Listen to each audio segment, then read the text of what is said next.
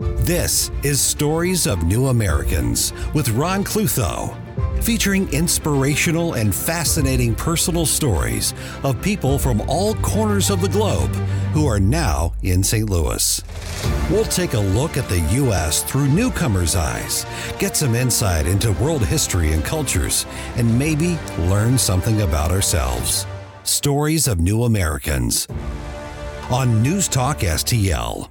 Welcome back to Stories of New Americans. Um, thank you for joining us. I have a guest today from the country of Montenegro, Davorka Marovic. Welcome. Thank you for coming. Thank you, Ron. Thank you for having me. It's great to see you again. We worked together a while back, and so nice to kind of reconnect. Um, and your story, your personal story is very interesting. But as usual, I like to kind of set the scene, uh, you know, where your country is and sort of t- a little bit about your country's history and culture, and then we'll segue into your personal story. So we said you're from Montenegro, Mm-hmm. and I think that literally means Black Mountain, right? Yes, that's in, correct. I guess Uh-huh. that's Latin. And then in your language, it's Crna Gora. Crna Gora, which also means Black Mountain. That's right. Okay. Where is it geographically? Where would you find this on the map? So Montenegro, it's one of the smallest countries in Southern Europe, and if you try to visualize its location, um, what we have around Montenegro on the northern side, it's Serbia, and then we have Bosnia and Herzegovina, kind of southwest, and on the western side, it's Croatia. Uh, down on the eastern southeast, it's Albania, and way way down south, it's Greece. And then right across from me, where I was, uh, where I grew up, is Italy. And in between Italy and Montenegro is Adriatic Sea. Adriatic Sea with the beautiful blue water. yes. so you're part of Montenegro is actually on the sea then. Yes. Yeah. So is it kind of a popular tourist place? Oh my God, it's so popular. Yes, yeah. In the last, I would say, 10 years, it's one of the most popular uh, location visit uh, Wow. in Mediterranean. Okay. Now, you know, you said it's a small country. I think I saw it's like 600,000 people. Yeah, about 619,000. Okay. It's In really small. country. yeah. Yeah. And it, you know, based on its location, obviously it was the crossroads for many powers through history, but I guess most recently it was part of Yugoslavia for 45 years or so.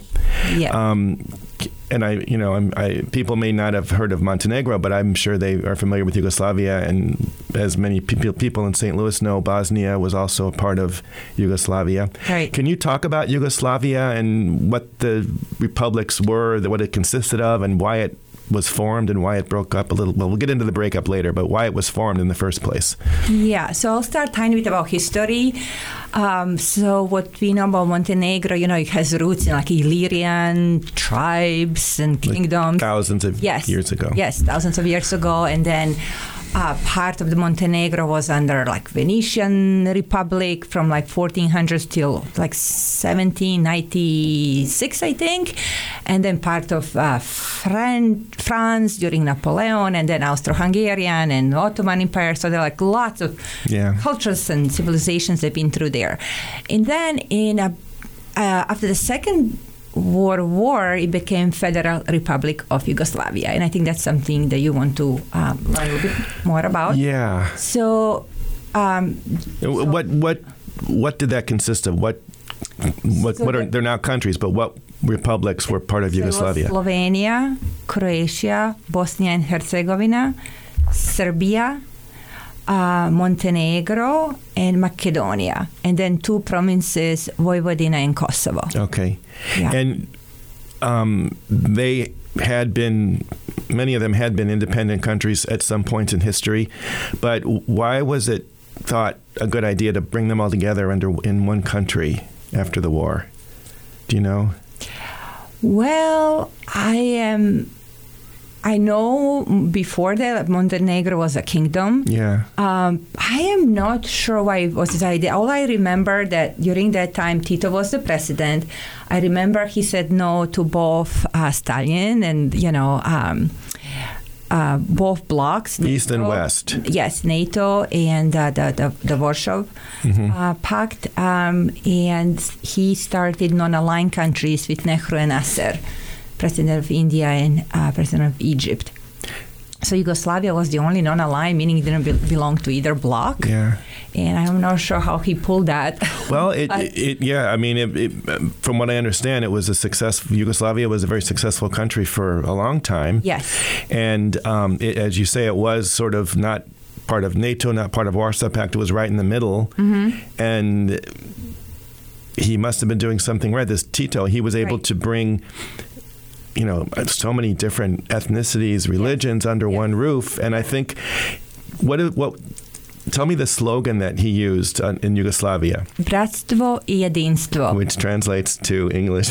Um, brotherhood and unity. yeah. Yeah. So that was the goal, and, and Mm-hmm. did, did, did it, was it actually in reality a brother- brotherhood and unity among all these groups, or was it more fractured than? honestly, when I was a child, that's what I believed in, and that's what I have experienced. I have never heard any ethnocentric um, like remarks Mm. or some you know different uh, ethnic groups being put down. At, at least that was my personal experience. You know, I, mean, I remember I have friends from different background. Nobody really paid attention if somebody was Croat, Yeah. Bosnian who was Muslim, or you know, Yeah. we, we truly were taught to respect all ethnicities and religions, Yeah. and in in that bratstvo and jedinstvo. Brotherhood and unity. That's- that's what And you know, some of those, like Cro- uh, some of those parts of Yugoslavia were at war with each other over, you know, in the course of like Croatia was allied with the Nazis, I think, in World War II, and so they were basically at war with Serbia, or but Tito. I've heard that I've heard Bosnian tell me that Tito was probably the only person that could have actually brought all these people together under one quote unquote under one roof Yeah. and that he died in 1980 Yes. right and then how how did things change after his death if at all it all kind of started to fall apart gradually, Mm-hmm. you know. And then, as you know, in early 90s, Yeah. war started like uh, Slovenia started to separate, and Croatia, and then in Bosnia was really horrible. They really suffered the most. so these republics were were seceding basically from Yugoslavia Mm-hmm. and um, you know that was at the same time when Berlin Wall fell, or a little bit after that, and everything was changing in Eastern Europe. So it was. I think it's so ironic that Yugoslavia was always the most, um, you know, peaceful and prosperous, and Yes. yes. you know, independent, democratic country Yeah. of East, and they're the ones that had the most Yeah. bloody breakup. Yeah, I mean it's, it's it's really shocking. I mean to this day I'm still kind of Yeah. disbelieved that that happened because when I was a child I felt very safe. Yeah. We had good relationship with East and West. I traveled everywhere. We didn't even need you know uh, any special like visas. So, you know. as a Yugoslavian citizen, you could travel anywhere without, like, I know, like, I remember going to England every summer. Really? Visit my aunt, and I went to school there. I don't know if I needed a visa for England. I don't think so. I. I don't. I don't remember I- going to like an embassy, and we would go to Italy like shopping because it was nearby. We- I, I remember going to Bulgaria, which was part of you know the yeah. uh, real communist. So I don't remember having ever any issues or going to embassies. The only time I had to go to embassy was when I was coming to United States. That was very complex. We'll get into that. Yeah. But my my my understanding is that people from say Bulgaria or Yeah. or you know East Germany Yeah. would not have been able to travel to Western No. Europe as easily as you guys did. No, because they were part of that Warsaw Pact, Mm-hmm. and it was very different. Like if you went, if you visited Bulgaria versus Yugoslavia, was not the same. Really? No, God, oh God, no, no. you could see But- gigantic difference. Was there a bigger difference between Bulgaria and Yugoslavia than say Italy and Yugoslavia? Um, I, I maybe because I grew up in the South, you know, I felt, you know, we were very progressive, you know. I mean, Mm-hmm. and I remember when I was a child, I, I never saw like one homeless person or Hmm. I just, you know, I felt super safe. Yeah. You could go anywhere around the cities. I remember as a kid, we would hitchhike sometimes. Mm. you would never do that here, you know, because it was really safe, you know, there And- was no crime and Yeah. and people were taken care of. You know, our healthcare was really good. Um, you could um, go to a doctor, and we had excellent doctors. I don't ever remember waiting to see a doctor for months, like you Mm-hmm. do that here, paying all this crazy amounts of money. You know, so we had really good health care. We had excellent education, so and free. Yeah. Healthcare, free education, and then people were really taken care of. As I said, if somebody was elderly Yeah. or people who couldn't work, you know, you- they will get uh, flats by government, you know, like a housing. Yeah. And uh, yeah, so I don't remember ever seeing one homeless person. Did you know? travel to the other Yugoslav republics frequently? Yes, we did. With school, we traveled to uh, all over the country. Mm, Yeah. okay. And I believe uh, more or less people spoke the same language except for a couple of the republics, right? Yes, so we learned Serbo-Croatian, uh, which was pretty much the same, like a, you know, like different dialects, um, except Slovenia and Macedonia, it's a bit different. But they were related, they were Slavic languages, yeah, right? Yeah, still Slavic. Yeah. Uh-huh. But Bosnians, Croatians, Serbians, and Montenegrins more or less. More or less, spoke the yeah. same language with slight differences. Yes, And at, it was- at, at that time. hmm And it was called Serbo-Croatian at the yes. time. Yes. Okay. And then I want to get into your story a little bit later, but you came here before the wars happened Yeah. in Yugoslavia, Or right? High school. Yes. Okay. And then um, I know we could spend a whole week on the wars, but basically, can we just, in a nutshell, kind of what led to the breakup of Yugoslavia and what led to us getting Bosnian refugees in St. Louis? It's a it's very complicated. Sure, what the root cause is and or what the truth is. You know, as I mentioned earlier, when Tito died, things started changing and falling apart, and I I, I know certain republics wanted to separate. Um, this was all kind of early '90s. Yeah. And hi- his Tito's slogan of brotherhood and unity did that kind of fall fall away after he died? Yeah, Because it was okay. So there. Okay. I mean, I was a young child then, you know, Yeah. so I, I just remember my parents crying like when he died. They were really Yeah, I've heard we that. really love him. I Mhm. mean, we had very carefree childhood, you know. Mhm. We- I mean, I'm thinking of my generation. Mm-hmm. Yeah. Okay. At any rate, it, it Yugoslavia did fall apart in the early '90s. The Mhm. first, as you say, maybe Macedonia or Macedonia was the first one to secede. I think Slovenia was the first one, if I remember Okay. correctly. But Mas- Macedonia, we say Macedonia, you Yeah. say Macedonia. That was more of a peaceful secession, whereas Slovenia was a brief, relatively brief, Yeah, brief. war. But Croatia had some, yeah, it was not, Croatia Mhm. was bad. And Yeah. Bosnia Herzegovina was hor- hor- Yeah, horrible, yeah. horrible atrocities there. Um, yeah, so the, the I guess the, the trust that Tito had instilled in people had fallen apart, and and and um, you know my understanding was a lot of um, maybe politicians and others Yes. kind of used Yes. ethnicity and religion to divide people, Exactly, that, that's true. and um, that led to bad things, and we see that happening in other Yeah. places around the world now too. Yeah.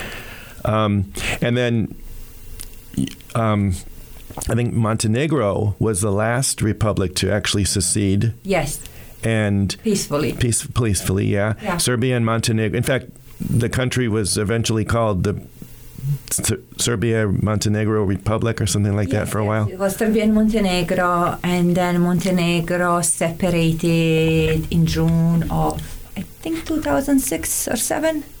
Do you know why it, it stayed with Serbia as long as it did, whereas the other ones seceded more? Well, Montenegro is really small. Okay. Those days, I think the population was about maybe 610,000, and I think Serbia had 7.6 million. hmm You know, so it's Yeah.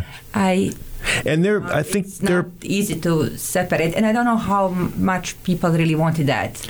Truly, I feel like Serbia, I guess Serbian culture and Montenegrin culture are pretty close, right? yeah, they're both mostly like Eastern Orthodox. Yeah, relig- same, more or less the same religion with Yeah. not hundred percent, but Yeah, and um, now I, un, from what I've heard from people, um, we mentioned before that the language was more or less the same Serbo-Croatian, but it's like Serbian language, Croatian language, Bosnian language are becoming more distinct. Yes. and that might be due to more political reasons. But is is the quote unquote Montenegrin language becoming more of a separate language too now? Yes, yes. Actually, also there are some new letters which I didn't learn when I was a child. Now that I integrated into the language. Use the Cyrillic alphabet or yeah, Latin? Cyrillic. So Okay. Cyrillic, uh, usually Serbian, yeah, Serbian Montenegro uses Cyrillic alphabet. Hmm. Yeah.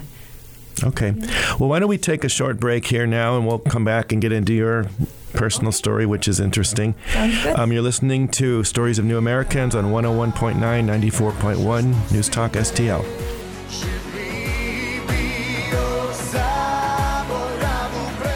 Stories of New Americans, brought to you by Byrich and Ramich Law Office and Attorney Nedim Ramich. Visit them at brlegal.net. You're listening to Stories of New Americans on News Talk STL.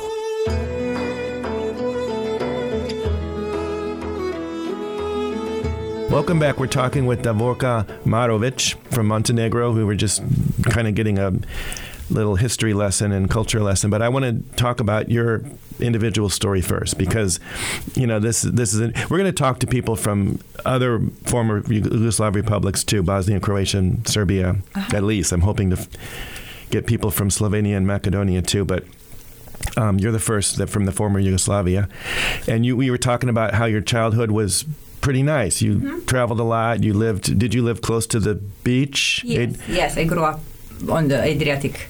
so were there a lot of tourists there in the Yugoslavia era too, like from Western Europe or other When countries? I was a kid, yeah, I remember seeing cruise ships and Really? you know, a lot of tourists coming. Yeah, it was really lovely.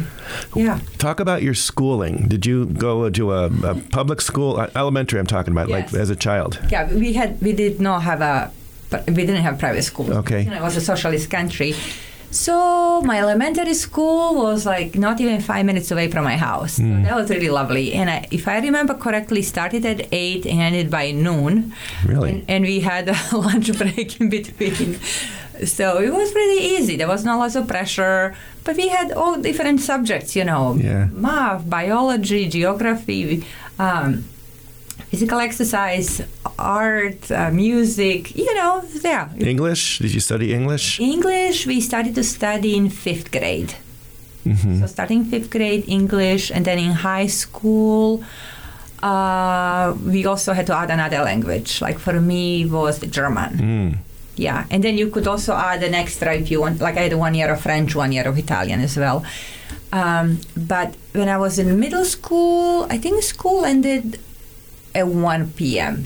So it wasn't as long as here. hmm Uh, we did have to wear uniforms in high school, I think middle school too. Yeah, Did you go to school on Saturdays too? no, Okay. no. But it was a shorter day than okay. But you, I'm sure you had a lot of homework. Probably a lot more homework than Not many. as Amer- much as here. Really? No, God, no. no. No. Okay, I would have expected more. Uh, no, but our schools are harder than here, you know? When I came to go to college in United States, it was in Florida, University of Tampa, in Tampa, Florida. It was easy for me, much easier, because our high schools were hard. Hmm. Even though days were shorter Interesting. and we had less homework, I don't know, it just... Um, I think the way we study or what we study, it's, it's um, you know, more intense material, you know? How many students would be in a class typically? Was it a large class or oh, small? Oh, maybe 20, 25. Okay. I, maybe there was one class, I don't know, maybe even up to 30, if I Huh. remember correctly. And what what were you? Do you remember what you were taught about the United States? Was the United States seen as a friend, ally to Yugoslavia more so than Soviet Union, or where they? I know they tried to stay non-aligned, but what was your what was your image of USA? And if you remember what was how was it depicted in your history classes or It's really positive. Okay. You know, I remember uh, learning in history classes how much they helped, you know, during the Second World War. And I remember hearing even stories from like older people how Americans would drop food after, you know, during the Second World War. I mean, it was only positive. It was really mostly positive until NATO bombing in 1999. no okay And that has changed a lot. Yeah. Like how people look at the United States since. yeah yeah yeah okay um, what what did kids do for fun in your community? Were there I, probably soccer was popular? Are there other were there Uh, dances and Yeah, so the south where I'm from, water polo is Oh. the biggest sport. And then we also have like uh, volleyball and soccer and basketball and you know those regattas like with the little boats mm, hmm uh, competing. hmm That's pretty popular where I'm from. Uh, yeah. and American music was popular yeah. at TV American movies. music, American shows. We were always watching American shows, and Mm. I remember that's what I mostly. What were some of the American TV shows that were popular when you were a kid? Do you remember? God, what was it? When I was a kid, I remember watching something. It wasn't a Star Trek, but it was something that had to do with uh, planets and Okay. different species. And uh, what else did we watch? Um, I know later on, like 90210 and stuff I, like that. I heard that you from a lot of Bosnians. They like Beverly Hills 90210. and they were surprised when every house didn't have a swimming pool in the backyard. And they- Dynasty show. Oh, boy. Dynasty. yeah, that's real life. yeah. Oh, boy. Okay. Well, then you said you came to study in Florida. How did that come about? You came as a student before the w- wars Yes. I, to study what? psychology. Okay. So I came uh, because my aunt, my dad's sister, lived in California, and she she uh, talked to me about uh, coming to the United States if I wanted to. So and she moved from California to Florida. Okay. She would stay with me for a little bit, and then she would go back to Europe. So I Oh. was alone, you know, like six months by myself. And Was it, were you a graduate student or undergraduate? undergraduate? So did you live in a dormitory? No, I live in my aunt's condo.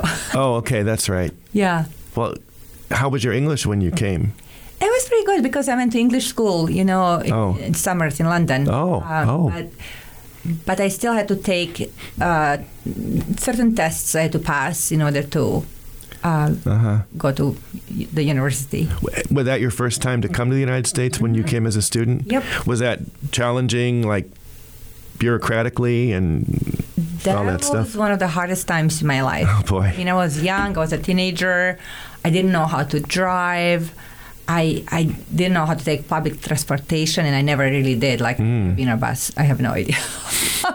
I would be scared to do that uh, to this day. Um, and I, it was just so hard everything you know I, I didn't know how to sign up for classes you know it was really complicated and and very isolating i didn't know anybody like my aunt was there for a little bit and then she would go back to europe i was by myself i didn't know people so uh, you know pretty, i felt lonely. It was really terrible from the you know because i grew up in a very lively culture where you know everyone. People you go outside there are people everywhere cafes and markets and swimming and you know there's so much happening. And then i came to florida and you know where my aunt lived it was peaceful and quiet. There were no people. I didn't know neighbors i didn't i couldn't get around. Wow. it was really i had to learn how to drive.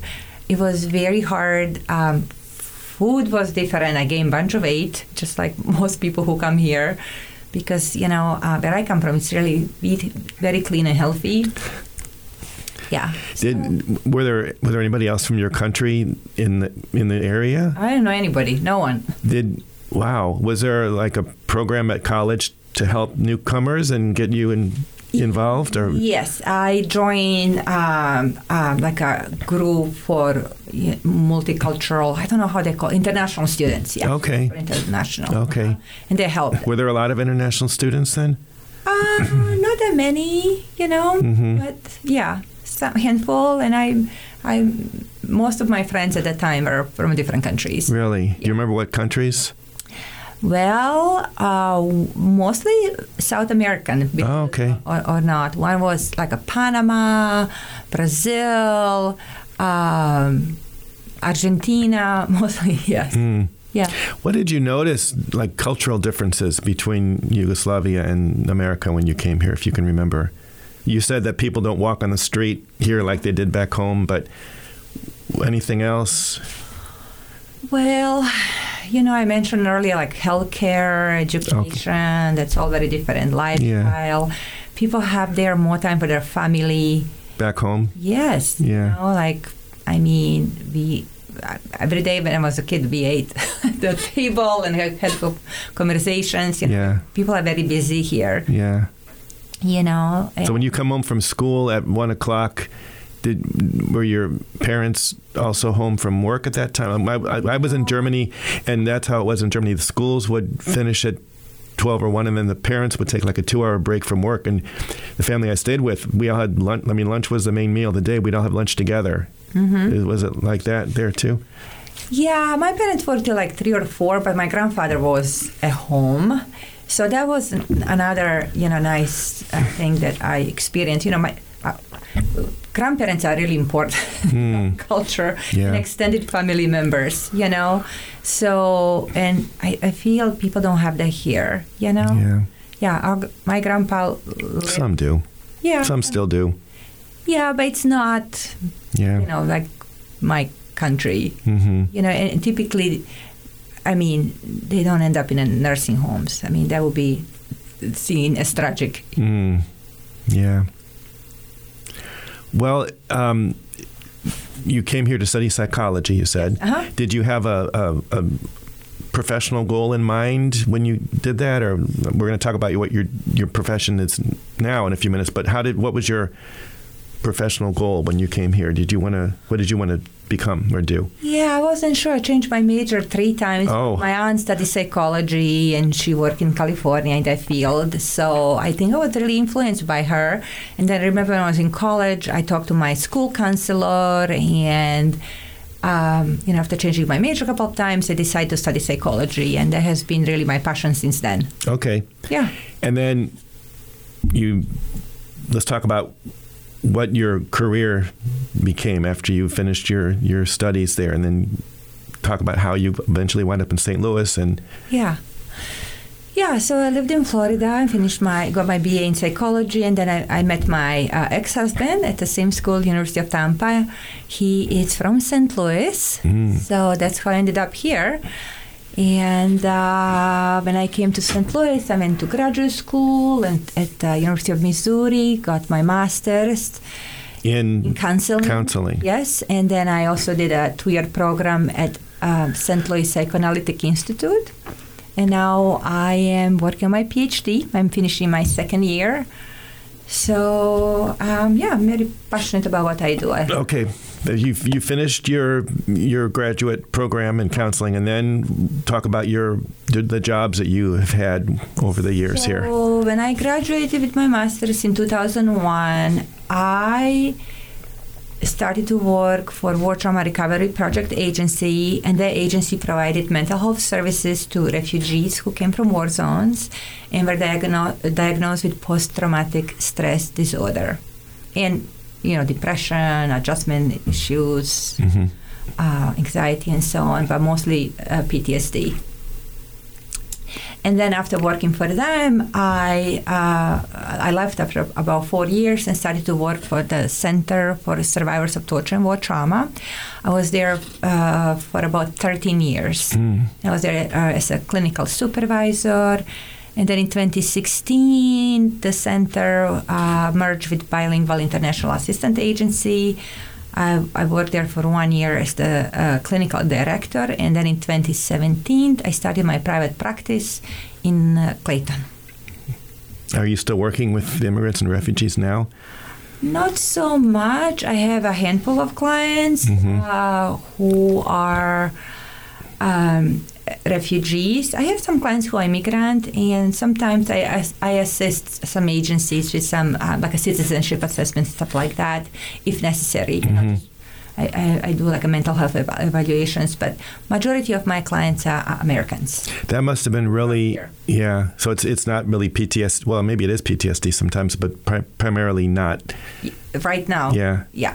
But it must have been. I mean, you worked with refugees for 13 or 14 years. That uh-huh, must have been really. Wow, it must have been really Yeah. emotionally draining to hear the stories. Yeah, it's not easy, and that's something I study now in my program. You know how people emotional states affecting therapists because what we know about brain uh, and all those research that's coming from neuroscience you know this is kind of new we didn't know that at that time you Yeah. know but all of that is affecting us i mean when you are constantly listening Mm-hmm. these stories you know day after day you know it, it, does affect you How did you? your brain too Yeah. How did you? Like, I guess. What kind of self care did you use to help yourself deal with all that stories, all the stories you were hearing? Well, I kind of learned hard way Okay. because I did really. I, when I left in 2017, I was completely exhausted, Mm, burned out. yeah, burnout for sure. I had a terrible sleep issues, and it really it took me a long time to recover. hmm And uh, um, now I'm really good about my self care, but I don't think I was at the time. As I Mhm. said, that, you know, I didn't know as much um, how trauma, you know, listening to trauma can affect uh, lis- the listener. You know. hmm What what countries were your clients from when you were working at the center and at uh, the War Trauma Recovery Oh Project? From all over. I mean, I had a lot of Bosnians, I had um, Iraqi, Iranian, Afghani, Democratic Republic of Congo, Rwanda, Azerbaijan, Chechnya. Um, oh gosh. So I, I I don't I don't think you speak all those languages. So you, you but you so you, so you use interpreters for some of them, I guess, right? Yes. Was that a challenge using interpreters? sometimes it was very challenging because it was not really interpreted correctly, Mm, or sometimes interpreter wouldn't do the best job. mm, Yeah. yeah. Sometimes that was challenging, yeah. And I think, you know, from my work in this field too, um, clients are often hesitant to speak with an interpreter because in some of these smaller communities, Mm-hmm. they all know each other and they're afraid that the interpreter will go out and spread gossip in the community. Although, Yes. you know, if they don't, if they work for a reputable agency, they must not. But I think the, the fear is still there with a lot of clients. It clients. happened in the past. Does it? I remember, yes, I remember exactly that happening. So when I work with my Bosnian clients, many of them are relieved that I could speak the language Mm. and they don't have to worry about that. Yeah, we're going to talk, get into this with your extensive work with Bosnians in a minute, but we need to take a- another short break. This is 101.9, 94.1 News Talk STL.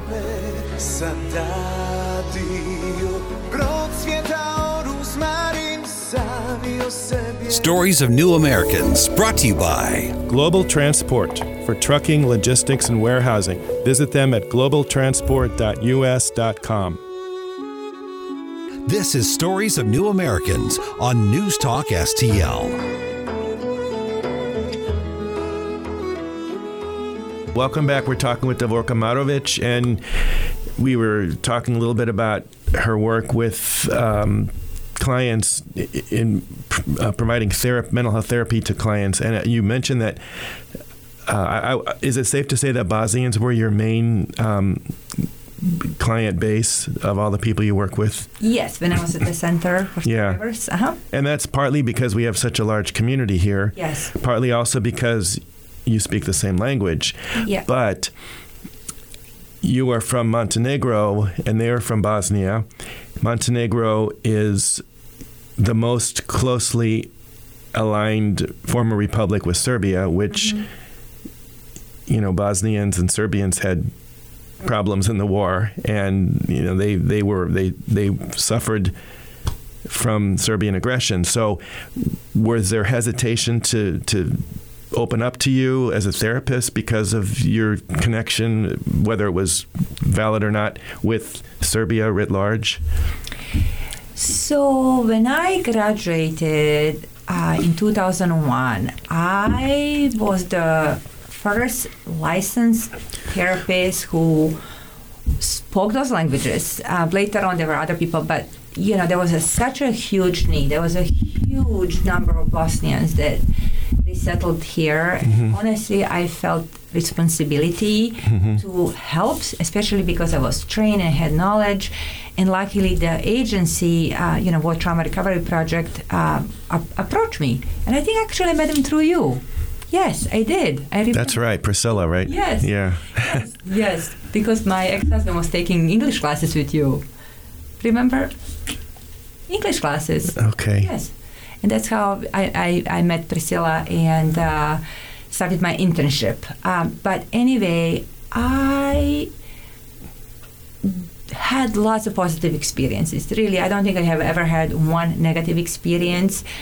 Um, I would openly talk about it and ask them uh, how they do they feel comfortable working with me and even uh, later on and, and i think you recall this it was my idea that agencies who do the screening process ask you know they ask to ask the client like are you okay working with somebody from a different ethnic group different religious group? So the client can make a, make the choice. Um, so I, I mean i know there were some people who chose not to work with me because of my ethnicity religion my name how i speak. Because you know i can be a trigger and i Yeah. completely respected that. I would never take that uh, personally because uh, Bosnians have been through so much horrific, tremendous trauma that you know I respected whatever decisions they made. But I have seen thousands of people. I mean, in you know, 17 years I've worked there. Yeah. Even now, I still have some clients who are Bosnians, uh, who are refugee. Um, yeah. Well, I, you know, we worked together kind of peripherally over the years, and I, I, I can say that um, I know some Bosnian men who um, worked with you and as therapy clients who really were among the most um, traumatized Right. and tortured Right. Bosnians under Serbian aggression, and they, I think I told you, a couple of them felt so. Um, felt so much better after having talked to you, and and to this day they sing your praises. They they wrote letters to the mental health board, you know, praising you. So, you know, kudos to you for uh, respecting their wishes, but also for providing such relief to these people. That it's, I think that I mean, I'm getting goosebumps talking about it because it's it's it's really, you know, after all the things that happened in Yugoslavia, they're finding healing here, but with you know somebody else from a quote unquote enemy nation, and I think that's that's really important. Right. So when it comes to therapy, I think the most important ingredient is the relationship.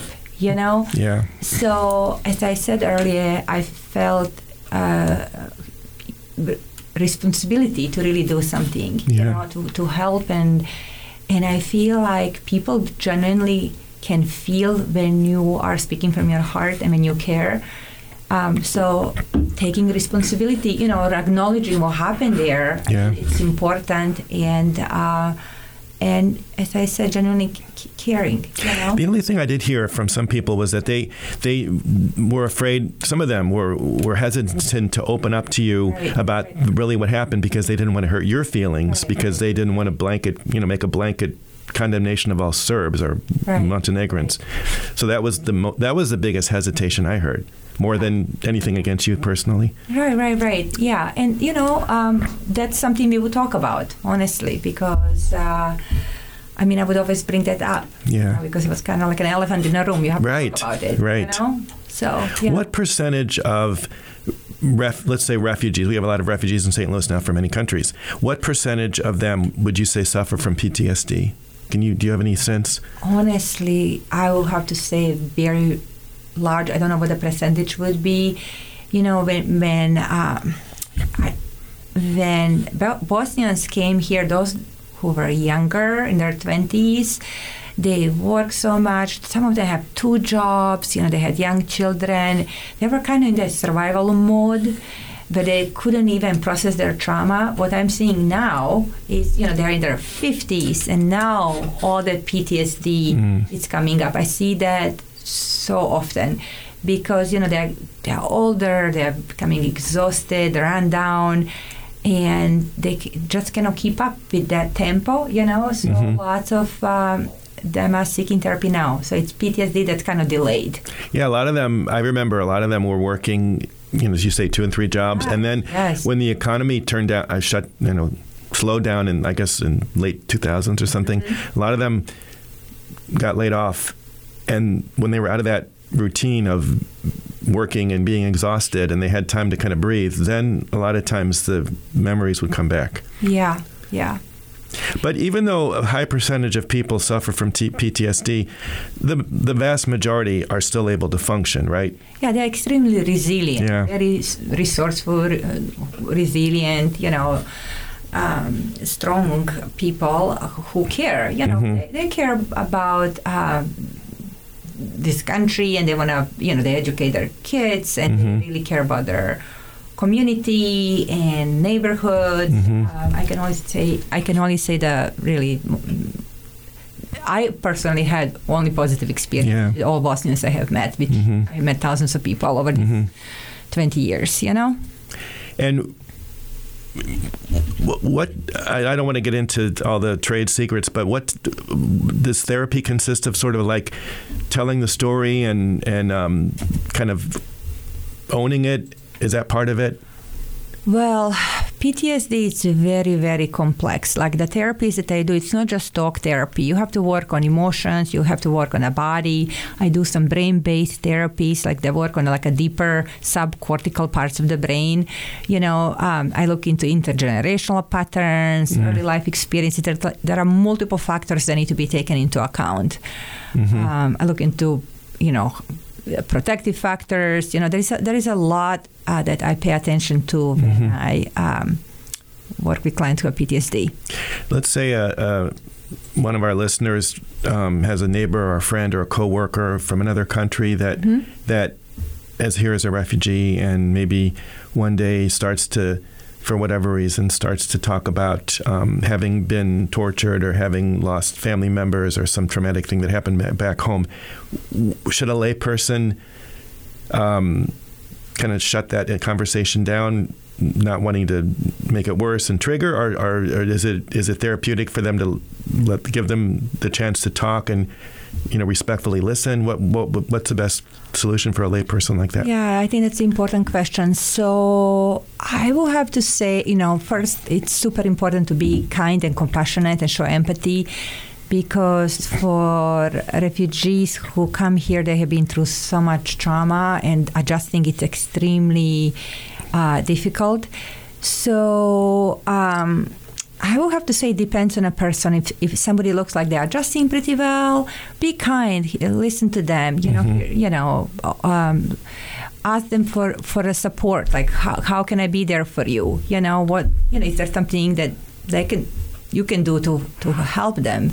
But if somebody who looks like they have really they're struggling and maybe it looks like they have mental health issues it might not be helpful if they share their story because they can be triggered. They might have panic attack or a flashback and then not know what to do.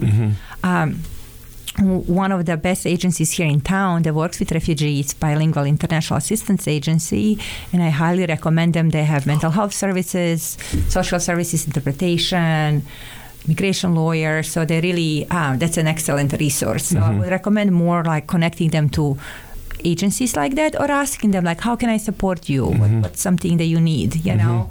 Mm-hmm. So yeah. Okay. Have you ever? I, I'm happy to you know that you're saying that you didn't feel any discrimination against Bosnians, but have you felt discrimination in other ways in the United States as a as a fill in the blank, whatever you all the many things you are? Gosh, yes. Uh, and you know what I'm talking about. So, yeah, when I was working at the center, there were times I was excluded from meetings because there was an assumption that I would be a trigger, you know? So I was excluded from some mental health board meetings. A trigger to other providers. to, to Bosnians. Like, so if there was a support group going on, Oh. let's say Bosnian men, concentration camp survivors, Oh. and other therapists were attending the support group, I was asked not to come Okay. by my American therapist colleagues. Okay. Um, and as you remember, there were meetings with mental health board. Uh, related to like sh- you know assumptions that maybe I shouldn't be working with Bosnians because again, you know, because of my ethnicity. Um, or religion, or my name, or how I speak, uh, it could be a trigger. But those were all really assumptions. Like I, I honestly n- never had a negative experience, and you know, you have seen, you have more experience than anybody working with refugees. And actually, after that experience, which was really shocking for me to be excluded because of my ethnicity, uh, we came up with the idea to you know, uh, during the screening process at Place for People, ask clients, you know, and have client make a decision if they want to work with me or a, a American therapist. And most of them really chose to work with me because it was uh, because of my reputation and because. Uh, um, and bec- because it was easier for them to speak in, you Yeah. know, directly to me rather than, you know, via interpreter. Do you have a kind of a different accent when you speak the language from them? Yeah. Is it identifiable to Yeah. them? Yes. Okay. Yeah. And is it is your accent a quote unquote Serbian accent, or is it a little different? It's different. Okay. You know, Montenegrins have a different different accent. Okay. Yeah. So confusing. Such a small country with such diversity. Yes.